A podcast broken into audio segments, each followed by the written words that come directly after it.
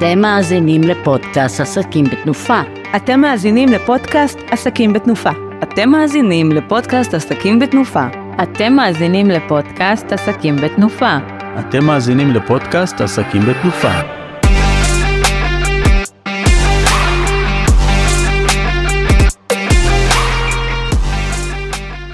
שלום וברוכים הבאים לפרק 39 של הפודקאסט של קבוצת B&I עסקים בתנופה. אני מיכל חפר, מנכ"לית אה, חברת ליצ'י תרגומים, ויושבת לצידי אתי אהרונסון, מאמנת אישית ויועצת פיננסית למשפחות ולעסקים. היי מיכל, מה שלומך? אני כל כך שמחה להיות איתך פה בפודקאסט. על הכיפאק. זהו, אנחנו מכירות כבר אה, כמה וכמה שנים, בעצם מ-2015, שתינו חברות ותיקות. כמעט עשר שנים. בקבוצת עסקים בתנופה בנס ציונה, ויוצא שאנחנו גם מפנות אחת לשנייה כמה וכמה פעמים. את יודעת שאתי, יש אפילו לקוח אחד שהפנית אליי, תייגת אותי בפייסבוק, ויצאו ממנו 46 פרויקטים לאורך השנים. וואו, זה מדהים. נתן לנו גם לעבוד ביחד גם על uh, תחום התרגומים. בואי נתחיל מזה, כי זה, זה סיפור נכון. קטן, שיהיה סיפור רקע קצר. אז בואי תספרי על התרגומים שביצענו עבורכם. אני מתנדבת בעמותה שנקראת רוח נשית, והם היו צריכים שם תרגום לצרפתית. כיוון שזאת עמותה והכל בהתנדבות, פניתי אלייך, זה היה נראה לי מאוד טבעי לפנות אלייך, כאדם שאוהב אה, לתרום ושיש לך אה, חברה כל כך איכותית לתרגום, ובאמת נהנית בחיוב. וזה עשה כל כך הרבה טוב, כי זה הגיע לכל כך הרבה נשים שזקוקות לעזרה, והתרגום הזה פשוט עזר להם לנשים שדוברות צרפתית וצריכות עזרה. וזה היה מדהים, והיה כל כך ש... מקצועי. אז אה, ראשית, תודה רבה, אני כל הזמן אה, מודה על זה באמת, וגם מהעמותה, שזה היה כל כך מהיר ומקצועי, ו... מאוד עזר. אני, קודם כל תודה, אני מבינה שזו עמותה שמתעסקת באלימות במשפחה, אז בעצם היה חשוב שג, שנשים שהן דוברות צרפתית יקבלו את כל המידע, הזכויות שמגיעות להן, על מה, איך הן יכולות לפנות לעמותה, מה יקבלו, נכון. איך יכול לסייע להן, וככה באמת, כי, כי יש אנשים שפשוט לא יודעים את השפה, ורק באמצעות תרגום אנחנו יכולים להנגיש uh, תוכן. לגמרי, לקהלים. לגמרי נכון. וזה באמת, אה, בזכותכם זה הגיע להרבה מאוד נשים שצריכות את העזרה הזו ולא מכירות את, אה, את השפה, וזה הגיע אליהם ככה בשפה שלהם, וזה עזר מאוד מאוד מאוד. אז על זה ממש ממש תודה. על הכיפאק, יופי, אני שמחה מאוד, חלק מהדברים שאני מאוד אוהבת לתרום ולעזור למי שאפשר. אז הנה עוד קריאה, כמעט כל פרק, מישהו זקוק לעזרה, לתרומה, או כמובן אפשר גם בתשלום, אבל אפשר כן. גם בתרומה, למי שנזקק, אנחנו תמיד פה מוכנים. תשמעי, מה שאת עושה זה באימון אה, לכלכלת המשפחה, בואי תספרי לנו מה זה, מי צריך את זה, ואחר כך אנחנו גם נצלול לעזרה שאת נתת לי ולמשפחה שלי ולבית שלי, אז בואי תציגי קודם כל מה זה ייעוץ אה, פיננסי למשפחות. אז אה, ייעוץ פיננסי למשפחות נועד לאנשים באמת ולמשפחות שנמצאים באיזשהו סוג של עלטה בכל נושא הכסף שלהם, שהם לא ממש יודעים לומר כמה הם מרוויחים, כמה הם מוציאים, אין להם תקציב, הם לא מתנהלים על פי תקציב, הם מרוויחים כסף, אבל כמו שהם מרוויחים אותו, ככה הוא נעלם להם.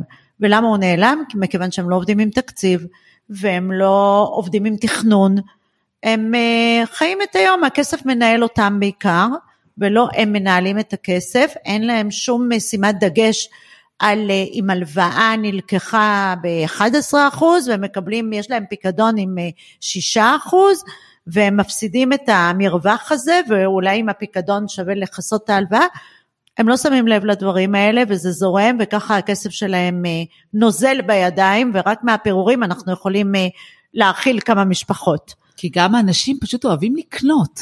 לגמרי. זה חלק מהכיף שלהם, הם פשוט קונים.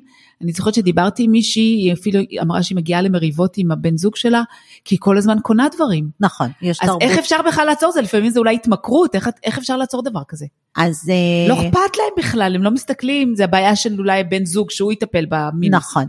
אז, אז זה קורה, העצירה נעשית באמת כשהם מגיעים למצב שהם רואים שהמינוס גדל וגדל, הם רואים שהם לא מצליחים לחסוך, ואז יש מין אה, מין הבנה שצריך עזרה מבחוץ, מכיוון שהבני זוג לא מצליחים לדבר ביניהם ולתקשר כסף.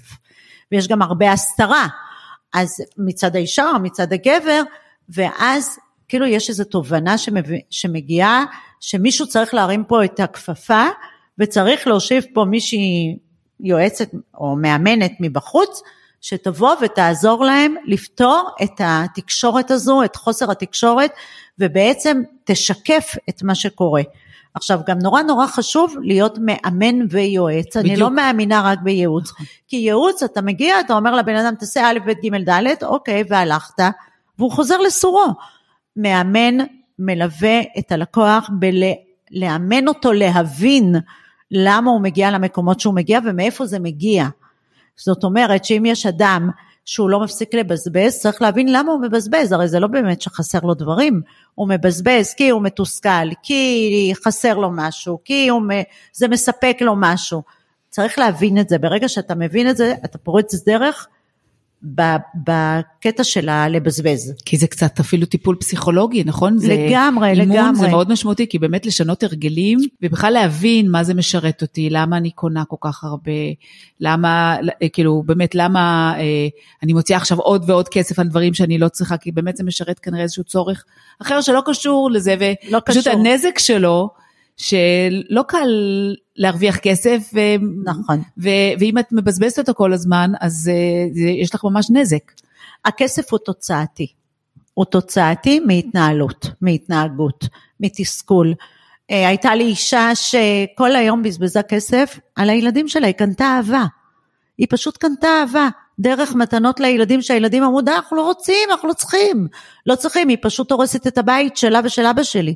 וממש הילדים גייסו אותי לעזור לאימא שלהם. וממש נתתי לה להבין שמה שהיא עושה, היא קונה אהבה מהילדים שלה.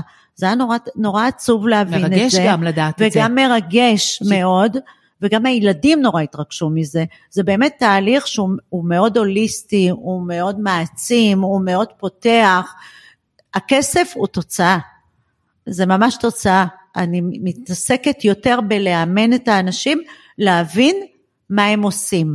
אם בן אדם מוציא אלף שקל על מסעדות, אני אומרת לו, זה בסדר, אם אתה מסכים עם זה, אם אתה בסדר עם זה. קודם הר... כל אתה תדע כמה אתה מוציא. כל, קודם כל תדע, כן. תבין מה אתה מוציא, אחרי זה כן. תחליט אם אתה רוצה את זה, אתה יכול, בוא נראה. אני פניתי אלייך, שוב, עשינו פעם תהליך אה, קצת יותר קצר ב-2016, נכון. שאני יכולה להגיד לך, הטיפ הכי חזק שיצא לנו מזה, גם לדעתי הורדנו כל מיני ביטוחים ודברים כאלה, אבל גם אה, אה, הגעתי למסקנה שזה החזיק המון המון שנים, כמה כסף אנחנו מושכים כל חודש מהכספומט. נכון. ואני זוכרת, היה לנו איזה 3,000 שקל בחודש, זה הכספומט, זה הבזבוזים, זה הקניות פה, הקניות שם, הכסף הקטן לילדים. עם השנים כמובן הילדים גדלו והם כבר אה, לא בבית, אז זה כבר לא היה רלוונטי, אבל זה שירת אותנו באמת, אה, באמת המון שנים, שזה היה, היה לנו סטאש, שם אנחנו מחביאים את הכסף שלנו, המזומן, וכל פעם לוקחים משם, ואם אנחנו רואים לקראת סוף החודש שחסר, אז אנחנו שמים אה, יד על הברקס. יפה, וזה יצר שליטה. כן. ממש. שזה, שזה היופי, השליטה, באמת אני שולט בהוצאות שלי, אני שולט בכסף שלי, אני יודע מה אני מוציא, אף אחד לא מנהל אותי. עכשיו, לקראת הפעם השנייה שפניתי אלייך, שזה ממש בחודשים האחרונים, אז כבר רוני אמר לי, לא, אני לא רוצה להתחיל לכתוב כמה כסף הוצאתי, לא בא לי להתקמצן על עצמי. ואז אמרתי לו, רגע, שנייה, בוא נשב, בוא נשב עם אתי, ובוא נראה קודם כל מה המצב שלנו. ואני חושבת שזה התהליך שעשינו, עשינו מלא דברים. אה, בחודשים האחרונים. קודם כל, כולנו חווינו את העליות המטורפות בריביות.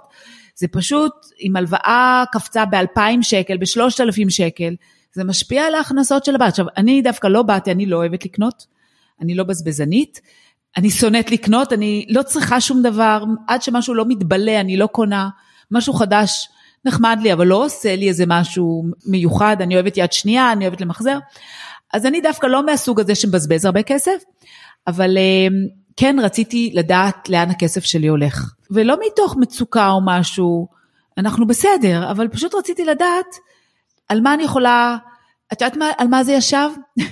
שאתם כל שהילדים שלי לא מקשיבים לי, שכל פעם אנחנו הולכים למסעדה, עם הילדים, ואנחנו, טוב, עכשיו הבן שלנו מת על קוקטיילים, מזמין מלא קוקטיילים, מזמינים קינוחים, הם מזמינים יותר מדי מנות, ואנחנו כל פעם התכווצנו על כל הדברים שהם הזמינו, ולא רצינו להיות במקום הזה, רצינו להגיד, להרגיש רגועים שאנחנו יוצאים לארוחה משפחתית, ומה לעשות, זה באמת עולה כסף, אז זה אחד הדברים שבעצם נתנו לנו מוטיבציה להגיע אלייך, כדי לייצר בהירות. יפה, אז וזה בדיוק המקום הזה שיבאמת הרבה אנשים מגיעים אליי לא בגלל שיש להם כאוס, אלא בגלל שיכול להיות שהם יכולים לעשות יותר טוב עם הכסף שלהם. יכול להיות, ברגע שיהיה להם תקציב, הם יבינו בדיוק בדיוק עבור מה הם מוציאים וכמה, והם, זה הזכות הבחירה היא שלהם.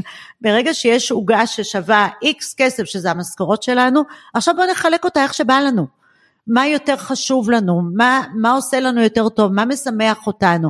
אם זה לצאת למסעדה עם הילדים שלנו, עושה לנו כיף ושמח, אז בואו נשים לזה תקציב ונוותר על דברים אחרים, כי זה יותר משמח אותנו מדברים אחרים. וגם לעשות את זה מתוך כיף. מתוך כיף, בדיוק. לא מתוך התחשבנות. בדיוק. כמה זה יהיה וכמה יצא בסוף. אז אם אני יודעת שיש סתם תקציב של 700 שקל, אז בסדר, אז 700 שקל אפשר לחיות עם זה.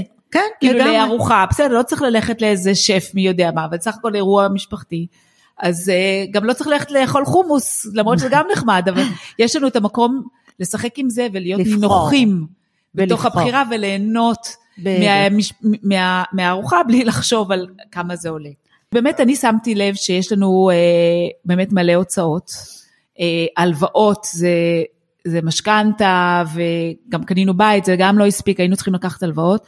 ובשנה האחרונה זה היה מזעזע מה שקרה לריבית, מ-1 או 1.5 זה עלה ל-6, לא משנה האחוזים, אבל כולנו, כל מי שיש לו משכנתה והלוואות מרגיש את החנק הזה ואת ה... כמה זה עולה, כמה כסף. צריך להוציא במדינה שלנו, זה, זה מעצבן, זה לא יתואר. נכון. אז מה עושים? ואז זה בדיוק המקום שאני נכנסתי ואמרתי לך, מיכל, בואי נראה כמה הלוואות את משלמת, בואי נראה כמה פקדונות יש לך, ובואי נראה מה אנחנו יכולים לחסל על מנת שתחסכי הרבה מאוד כסף. זאת אומרת, היו לך הלוואות בריביות של 8% ו-10%, כשבפקדונות קיבלת 5%.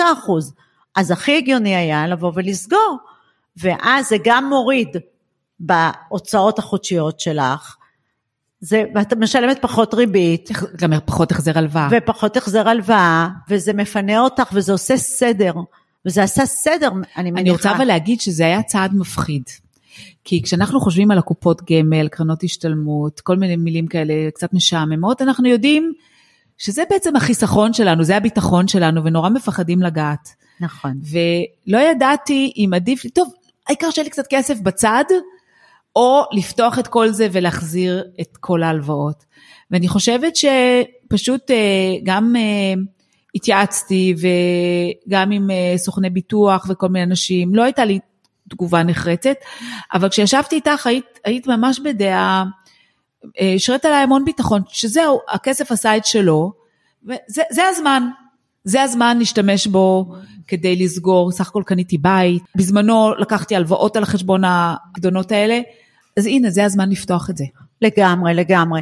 כשהפקדונות היו בריביות נמוכות, אז כן, ברור, להשאיר, ובטח שזה יעבוד, אבל ברגע שאנחנו רואים דבר כזה, וזה מה שעושה תהליך, זה מה שעושה כשאנחנו מביטים על חשבון הבית שלנו, על הבנק שלנו, על כל הנכסים שלנו, על כל ההוצאות שלנו, ומקבלים תמונה ובהירות, מה נכון לעשות.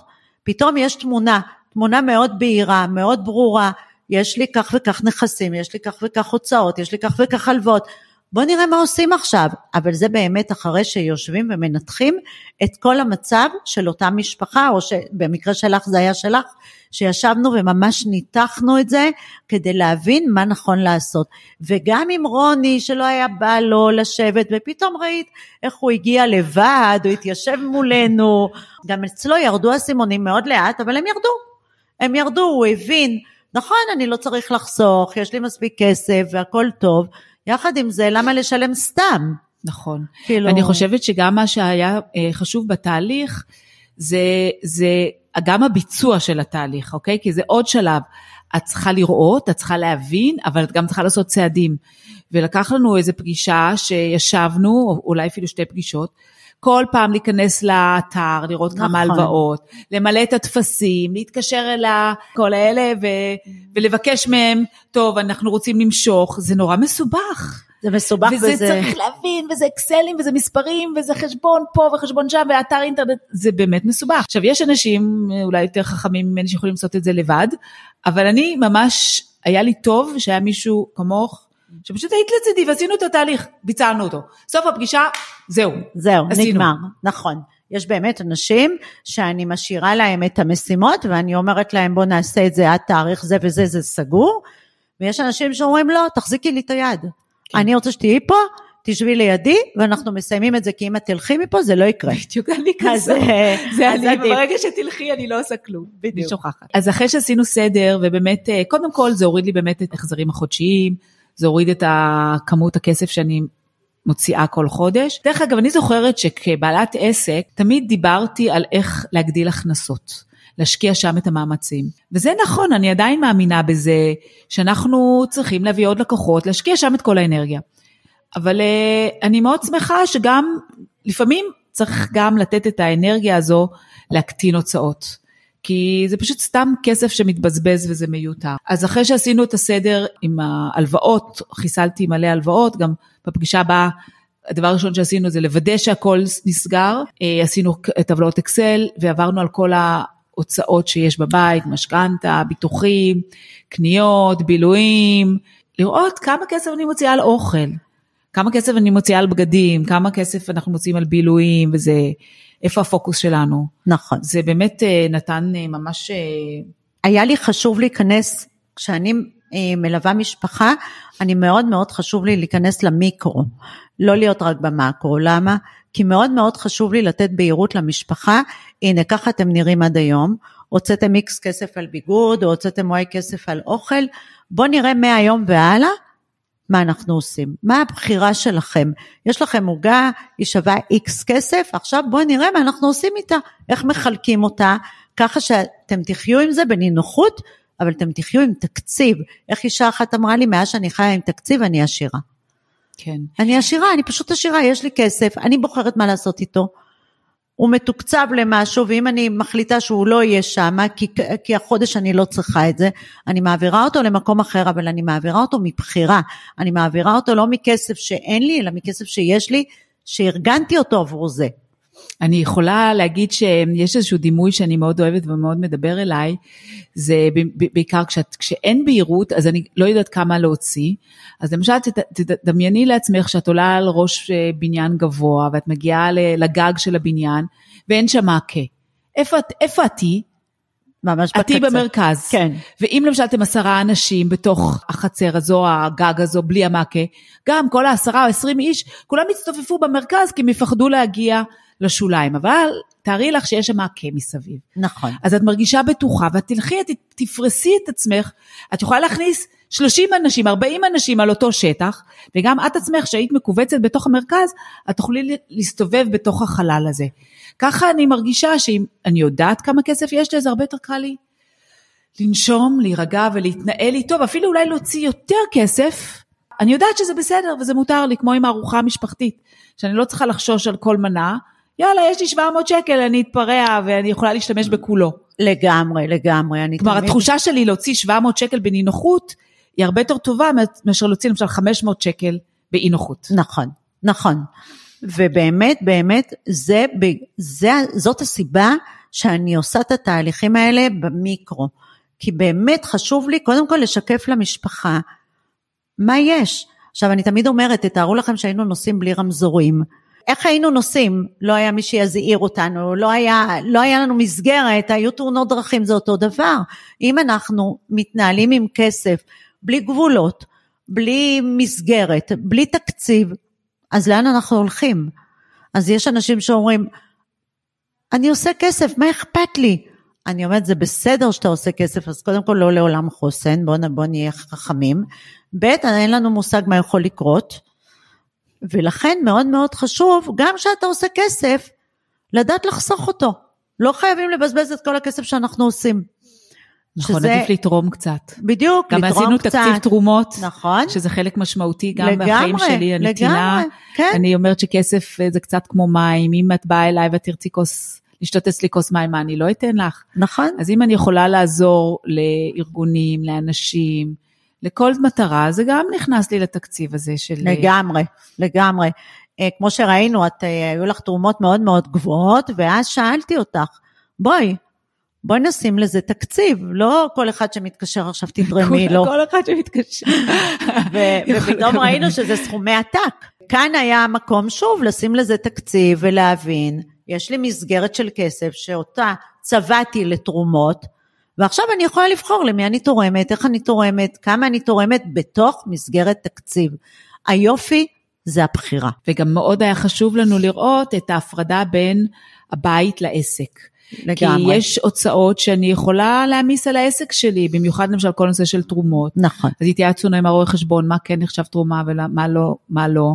אז אפילו אם אני קונה אוכל למשפחה, משפחה נזקקת, אז אני הולכת לסופר ואני יכולה אפילו לפצל את החשבון, כל מה שקשור חלב, חד פעמי, קפה, פירות, ירקות, חשבון אחד על, ה, על הכרטיס העסקי, נכון. ואז אם אני קונה להם קרמבו, לא יודעת מה, עוגות, לא, אני לא יודעת מה, אה, אז זה יכול להיות לשלם את זה מהחשבון הפרטי. לגמרי, שזה כל זה גם מתרגם לכסף, כי אם זה מוכר לי במס, אז אני משלמת פחות מס הכנסה, מן הסתם.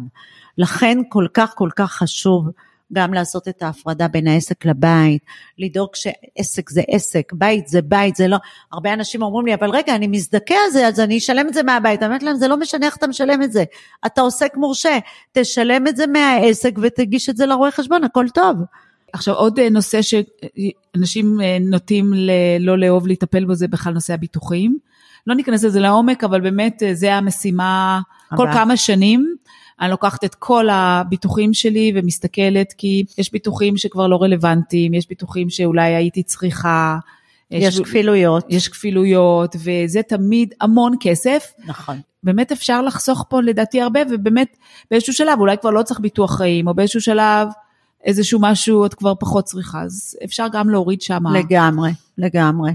אני יצאתי עם באמת תמונה בהירה, יש, אני יודעת כמה אני, קודם כל אני יודעת כמה אני מוציאה, אה, אני יודעת איפה אני לא מוציאה, אני בכלל, ההמלצה שלי אל תוציאו כסף סתם, אנשים מבזבזים על כל מיני קשקושים ושטויות, אני, אבל אני למשל, הפוקוס שלי הוא הרבה יותר על חוויות ועל פעילויות משותפות, וכמעט בכלל אני לא קונה מוצרי צריכה. לקנות חוויות. זה, זה חוויות וזיכרונות ודברים משפחתיים אני אוהבת, אבל אה, בגדים וזה יש לי מספיק נעליים, אה, כל כן, זה לאף קוסמטיקה. אחד מאיתנו לא חסר. אז זה אפשר להוריד, אה, המלצה שלי. אה, וגם אני, מה שגם עשינו שבעצם במקום, אה, אפילו שמנו קצת כסף וחיסכון. אז אה, עשיתי טלפון מהבנק ודיברתי איתו וכבר שמתי איזשהו סכום. הסכום ששמת זה מה שאני, ההמלצה שלי תמיד לשים לבלתי מתוכנן. באמת שאין לנו מושג, ואנחנו רואים את זה בימים האלה, הרבה מאוד דברים קורים לנו וזה בלתי מתוכנן, וזה לא משהו שתכננו אותו, וזה גם יכול להיות גם ביום יום. פתאום מתקלקלת מכונת כביסה, פתאום אה, הלכה טלוויזיה, דברים שלא חשבנו עליהם, ואלה הוצאות גדולות, ופתאום צריך אה, לממן אותם מאיזשהו מקום. אז תמיד אני ממליצה לשים עשרה אחוז מסך הכל ההוצאות, לשים אותם בבלתי מתוכנן בפיקדון. פיקדון חודשי, ואז קורה משהו, אנחנו צריכים כסף, יש לנו את הכסף הזה, לא קרה כלום, בוא, בוא נחליט מה אנחנו עושים עם כן. הכסף הזה. זה כסף שחסכנו. עכשיו תגידי, אנחנו נמצאים בסוף דצמבר 23, מלחמה, אסון שביעי לעשירי, מיטו, הכל מלא בעיות. מה, מה ההמלצה שלך בתקופה הזו לאנשים שפחות עבודה ופחות, אה, כן, מה לעשות, פחות עבודה בתקופה הזו, ואולי יותר הוצאות, מה, אז? ככה, אז ראשית, מה שהיה לפני השביעי לאוקטובר כבר לא קיים. אנחנו במציאות חדשה. אנחנו במציאות שאנחנו באמת גם לא יודעים לאן זה הולך. אנחנו במלחמה מול עזה, אנחנו במלחמה מול הצפון, אנחנו, אין לנו מושג מה יקרה מחר, פתאום החיזבאללה יחליט אה, לזרוק טילים בלי סוף עלינו, ויכול להיות שנהיה כל היום בממ"ד ולא נוכל לצאת בכלל. ואנחנו צריכים להיות מוכנים לזה כלכלית. אז תמיד אני ממליצה לעבור עוד פעם על כל הוצאות הבית, לראות איפה אפשר לחסוך, באמת לעבור על כל הביטוחים. לבדוק מה ניתן לוותר ומה לא, לא כאילו ניתן אולי להוזיל, כי תמיד יש ביטוחים יותר זולים. אני תמיד ממליצה גם אה, לבדוק מה לעשות עם העבודה, אם אנחנו רואים שאין לנו מספיק עבודה ואין לנו מספיק הכנסות, אז באמת, ללכת לעבוד בלא משנה מה, עבודות מזדמנות, העיקר להכניס כסף, אנשים אומרים לי, אבל זה רק חמש, זה רק שש, זה רק שבע, אני אומרת להם, זה יותר מאפס. שבע זה יותר מאפס, שבעת אלפים שקל, זה משהו שלא, אין לך אותו כרגע, תעבוד, תייצר משהו. העבודה תחזור, במיוחד לבעלי עסקים אני אומרת, אנשים שיצאו לחל"ת וההכנסה לא מספיקה להם, חבר'ה תעשו עוד פעם חישוב מחדש, עכשיו אתם יש לכם פחות הכנסה, אז אם יש לכם פחות הכנסה אתם צריכים להוציא פחות כסף, אתם כבר לא יכולים לחיות אותו דבר, כי אז אתם יוצרים לעצמכם גירעונות שאחרי זה מאיפה תכסו אותם? איך תכסו אותם? תיכנסו להלוואות עוד פעם, אנחנו לומדים שבקורונה יש עוד אנשים שמשלמים הלוואות מהקורונה. ואז עכשיו פרצה המלחמה הזו, יוקר המחיה, עלה. הכל, ואנחנו גם לא יודעים מה יקרה אחר כך. זה ברור הרי שמישהו יצטרך לכסות את תוצאות המלחמה הזו, כנראה זה יהיה הציבור. גם, אז- אז... גם אם, אני יודעת שאם תקב, נקבל מענקים, אז גם צריך לקחת את זה בערבון מוגבל. כי לגמרי. ראינו כמה מענקים לקחו לנו חזרה. לגמרי, אז לא לגמרי. להסתמך על זה ולא בדיוק, לשמוח. בדיוק. ממש ממש להיות מאוד מדויקים, מאוד מוקפדים, לנסות לח- לחסוך כסף. גם התקופה היא תקופה כזו שבאמת אין לנו הרבה מצב רוח עכשיו ללכת לקניות ולצאת לבלות, זה, זה לא הזמן. הזמן הוא יותר באמת, אה, באמת להבין מה קורה איתנו. מה קורה איתנו, לעכל את מה שקורה איתנו, ובאמת גם מבחינה כספית, להבין איפה אני נמצא היום, במקרה ולעשות תכנון כזה, עוד שלושה, עוד ארבעה חודשים, המלחמה הזאת תימשך, מה זה אומר לגביי? מה זה אומר לגבי העסק שלי? מה זה אומר לגבי אם אני. שכיר? מה זה אומר לגבי המשק? מה זה אומר? ממש חייבים לשים לב לדברים האלה, כי זה באמת חשוב. כי לא די שאנחנו קצת בדיכאון וקצת מדוכדכים מהמצב, קצת הרבה, אז גם עכשיו עוד יתווסף המצב הכלכלי, זה בכלל לשבור אותנו. נכון, אנחנו אז- חייבים לשמור על עצמנו. אז אני חושבת שכל המאזינים, מי שמקשיב עכשיו, זה באמת uh, uh, wake up call. לגמרי. האתר שלך זה wake up coach. נכון. אז ה-wake up, uh, כן, לשים לב, זה תמרור אזהרה, שפשוט לשים לב. ממש, כי לשים אנחנו לב. צריכים ל- קצת לשמור ליום סגריר, כי באמת יש המון אי ודאות, לא נודע, ושוב, לא חייבים לבזבז הרבה כסף כדי ליהנות מהחיים, יש כל כך הרבה דברים מדהימים שאפשר לעשות שלא עולים נכון. כסף, אפשר ללכת לים, ואפשר באמת אפילו כוס קפה בים, וליהנות, ולא צריך מלא הוצאות ודברים, ואפשר לגמרי. באמת לבלות. אה, יש המון דברים שאפשר לעשות, וחשוב לנו גם ליהנות, זה בטוח. אה, לגמרי. אוקיי, אתי, תשמעי, אנחנו הגענו לסוף, אז uh, היה על הכיפאק לשוחח איתך פה. אני רוצה להגיד שהאתר שלך זה wakeupcoach.co.il. נכון. אה, אתי אהרונסון כמובן, ואני מיכל חפר, מנכ"לית של חברת ליצ'י תרגומים, www.ליצ'י.co.il. מיכל, המון המון תודה. היה לי מדהים להתארח כאן, ואני שמחה שעבר תהליך שממש עזר לך. אה, בכלל, אני שמחה לגעת באנשים ולדעת שאני עוזרת להם ושזה מקדם אותם, שזה הכי חשוב לי. ו- ויש לך חברה נהדרת, חברת תרגום הכי מקצועית שיש, עם השירות הכי מדהים, ואני ממליצה לכל מי שצריך תרגום, שיגיע רק אליכם. תודה רבה. באמת, אני רוצה, זו הזדמנות להודות לך על התהליך המדהים שעברנו, יש לנו אפילו עוד קצת לעשות, אבל אה, באמת, אפשר להירגע רגע ולא להיות בלחץ, כי אני יודעת מה מצבי. נהדר. וזה, עצם זה, הבהירות הזו, זה שווה המון אה, רוגע, ושווה לדעת את זה. אז תודה רבה, אה, תודה רבה לשלום סיונוב מהפודקסייה, שאירח את הפרק הזה. להתראות. ביי.